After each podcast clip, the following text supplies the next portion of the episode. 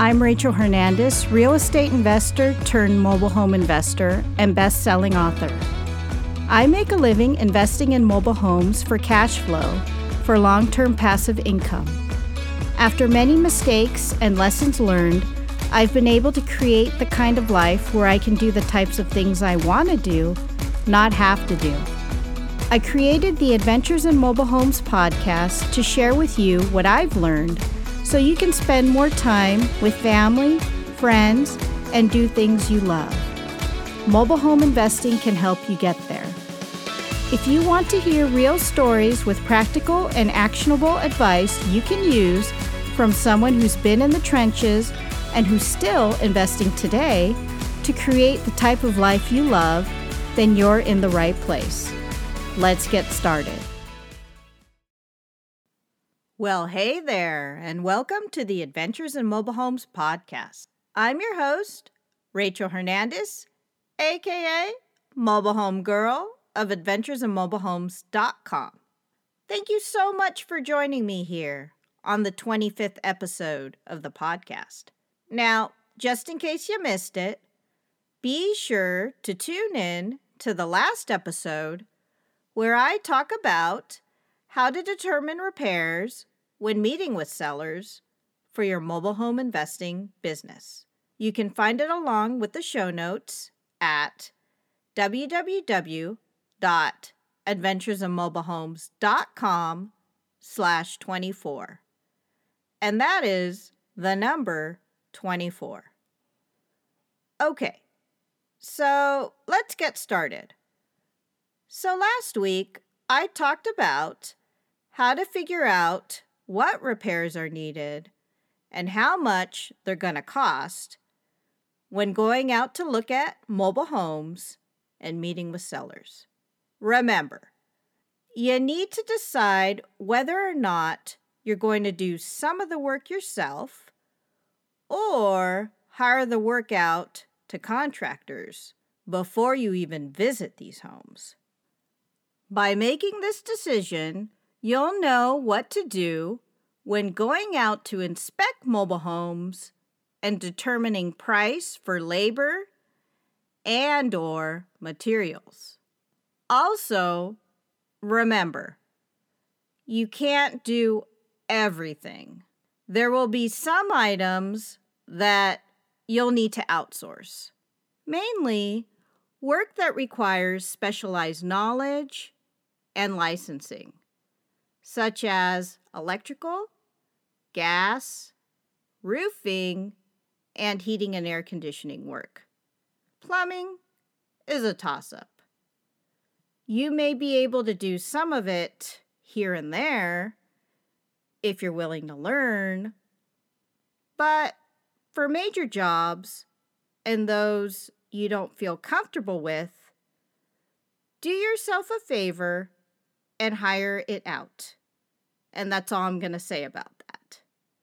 But today, I want to talk about a related topic, and that is the importance of having an exit strategy when it comes to your mobile home investing business.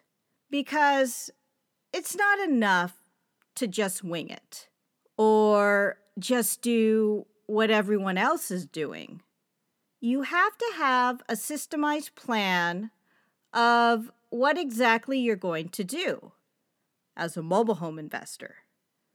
When things are good, but when things are bad as well, and don't go according to plan. But before we move on, let's hear a word from our sponsor. Hey there, Rachel here. Are you interested in mobile home investing? If yes, I've got a free mobile home investing course for you. It's called What You Need to Know to Get Started in Mobile Home Investing.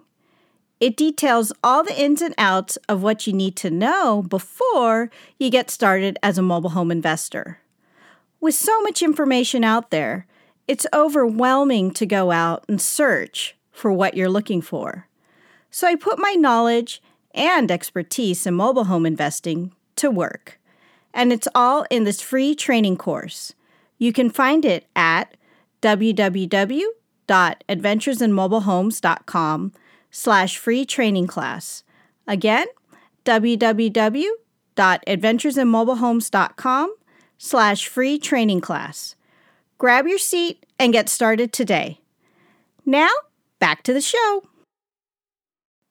Okay, first things first. Let's talk about having an exit strategy. What exactly are you going to do as a mobile home investor from point A to point B? When you eventually find a deal, are you going to fix up the home and sell it? If so, how will you sell it? For payments? For cash? Or are you going to just rent it out? What exactly are your goals? Are you trying to build up cash to buy other deals and just want to wholesale or retail the home out? Or do you want to hold on to this mobile home and keep it by either selling it on payments or renting it out? Who is your customer? What are they looking for? And can you help fill a need with the mobile homes that you intend to buy? These are all questions you should be thinking about as a mobile home investor. If you don't know the answers to these questions, then it's best to take some time and write things down. The majority of this business is planning. Once you have a plan, then it's just a matter of executing that plan. Though you have to know where you're going first before you can become successful. Without having a solid plan on exactly what you want to do and how you intend to do it, it's a recipe for disaster. Now, once you know what exactly you want to do, then you'll have to take some time to analyze the types of neighborhoods that you're working in. What types of clientele do these neighborhoods attract? Are you working in low end parks, middle of the road type parks, or high end parks? If you don't know exactly what type of areas that you're working in, you may want to refer back to episode 7 of this podcast, where I talk about the different types of mobile home parks, which I'll link up here in the show notes. So, the neighborhoods and the areas that you choose to do business in will determine exactly what and how much you should put into for repairs for the mobile homes that you intend to buy. You have to know what exactly customers are looking for in the areas that you buy and the types of customers that you're going to work with.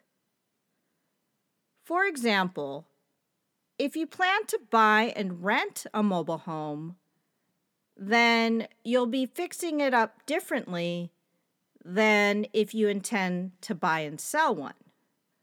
Of course, this will depend on the neighborhood and the types of clientele who choose to live there if you're working in a low end park, you don't want to over rehab the home and put too much money into it. You can only get back so much in return with the types of people the park attracts. And let me tell you, you cannot change the neighborhood. Go with what is renting and or selling and what others, such as the park, other mobile home investors, or even homeowners, are doing when it comes to fixing up and marketing these homes. If you've been in real estate for as long as I have, then you may have heard this said before. You don't want to be the nicest home on the block in a low end neighborhood. Though it's best to have the worst home in a great neighborhood. Why? Because you can always change the house, but you can't change the neighborhood. And this is still true today. So, when you're out looking at mobile homes to buy and doing your inspections with mobile home sellers, you need to keep this in mind. Know who you're going to either rent or sell to. This will help you to determine the fix up cost you'll have to do and how much exactly you have to fix up these homes for. The same goes for if you're buying in a nice neighborhood. Now, if you're buying in an area with a higher end type of clientele, then you don't want to under rehab the home. Know what types of materials are being used and how much rehab work others are doing for the homes that they sell or rent in these areas. If you cheap out on a rehab and under rehab a home, it will take you longer to rent or sell it. This is a waste of time and money. And we all know that time is money. Even if you have to spend a little more, it's worth it if you can save time by not having it on the market. Because, as we all know as real estate investors, a vacant house does nothing for anyone.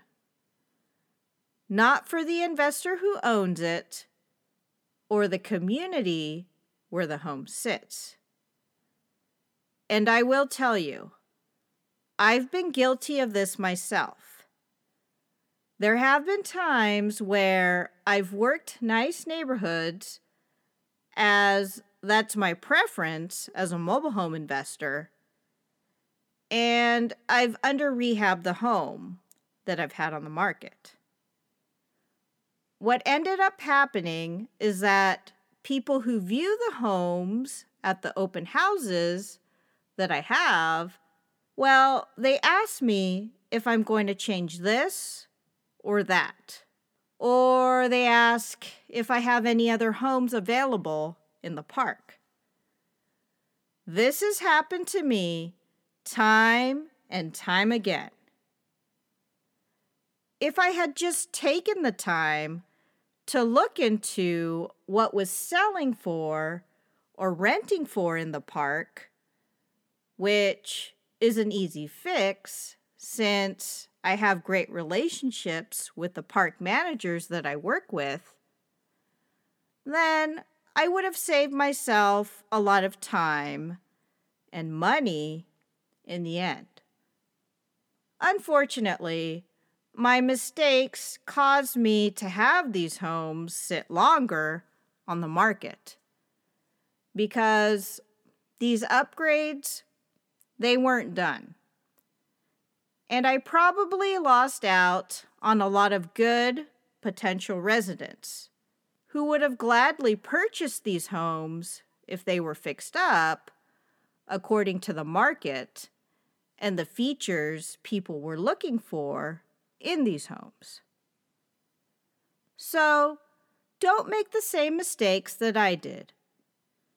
Take the time to do the research. Know what types of upgrades and repairs people are doing who have homes for sale and for rent in the neighborhood.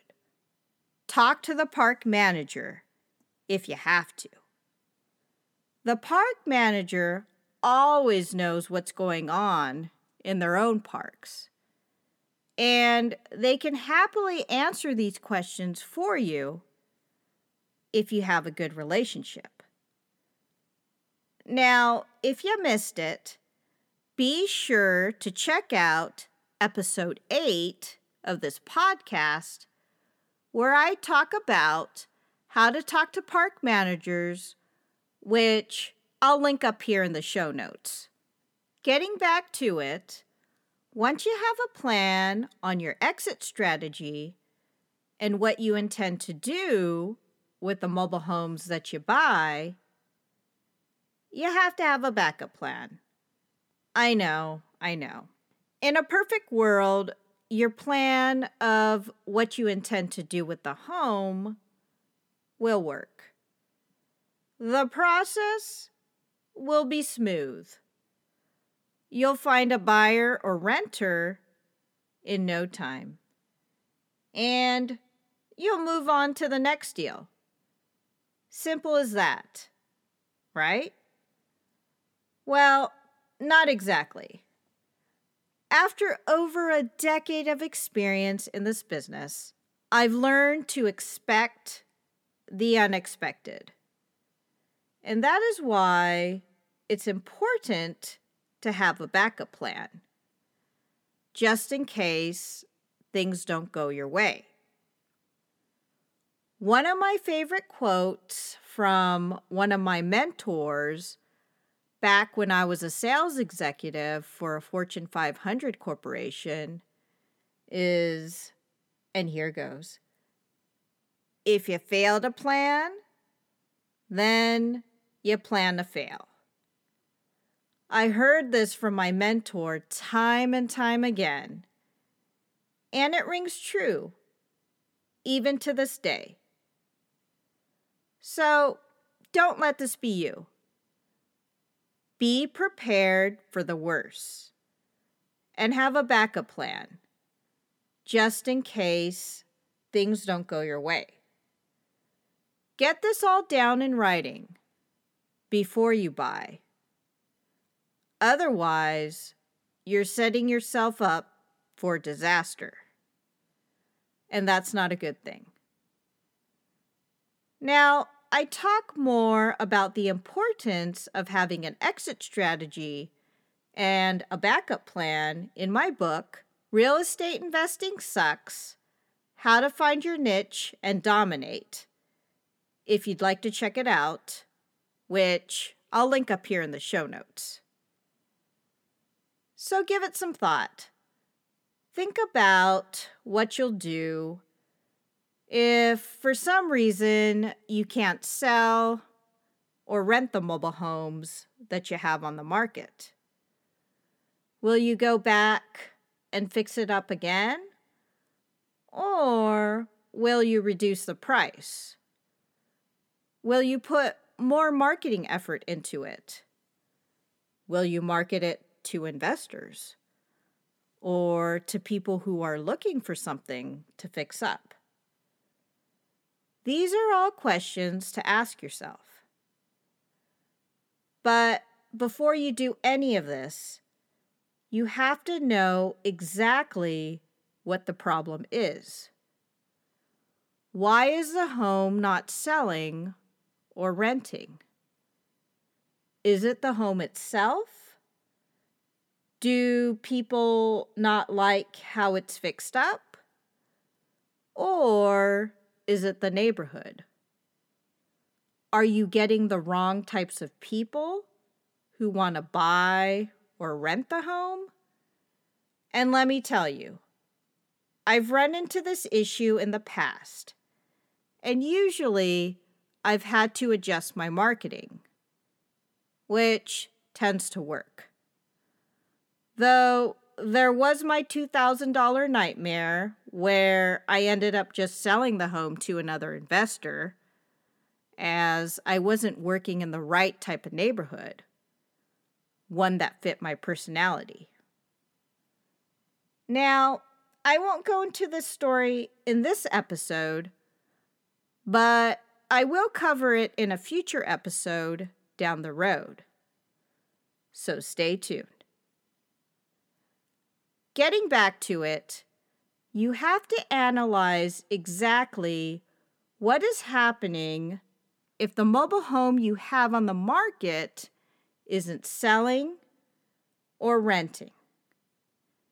And it's not just the market. Yes, I've given that as an excuse when this happens to me when a home is not selling or renting. And it doesn't help to talk to the park manager who may agree with you. Again, they are employees, not entrepreneurs like me and you. When things don't go according to plan, as investors and business owners, we have to adjust. Figure out what's wrong, take action, and adjust accordingly. So, yes, there will be times when your exit strategy doesn't seem to work. The home you have may not be selling or renting. You may not get the types of residents that you want to work with. Or there may be things in the home that need more fixing up. Or, like me, you may just be working in the wrong type of neighborhood, which may be attracting the wrong types of people those that don't work with your personality. Or your marketing may not be effective. Whatever the case or the reason, you need to face reality and decide on a backup plan. Now, if you can have a backup plan before you buy, that would be great. But I understand as I've been there. You may not be thinking about this when you're buying the home, or even fixing it up, for that matter. But you have to. It's just one of those things. You gotta do what you gotta do. And that means coming up with a backup plan when things don't go your way. So there you have it. My take on how the importance of having an exit strategy and what it can do for you as a mobile home investor when you're just starting out. Again, you can't just wing things and go with the flow. That's not going to work. And you won't be successful if you go that route. Instead, you have to have a plan on what exactly you're going to do with the mobile homes you get into your inventory before you buy. Don't tell yourself, oh, I'll just figure it out later after the purchase and see what happens. Honestly, that kind of thinking is a recipe for disaster. Don't just haphazardly go into these things. Those who are successful plan for the worst. Sure, you'll make mistakes, and that's all part of the learning process. Though, if you can minimize the mistakes that you make, by planning ahead, then you'll be much further along than those who don't. And remember, you also have to have a backup plan just in case things don't go your way because they don't always do. And honestly, it's never a smooth process from beginning to end. There will be bumps in the road and obstacles that will get in your way.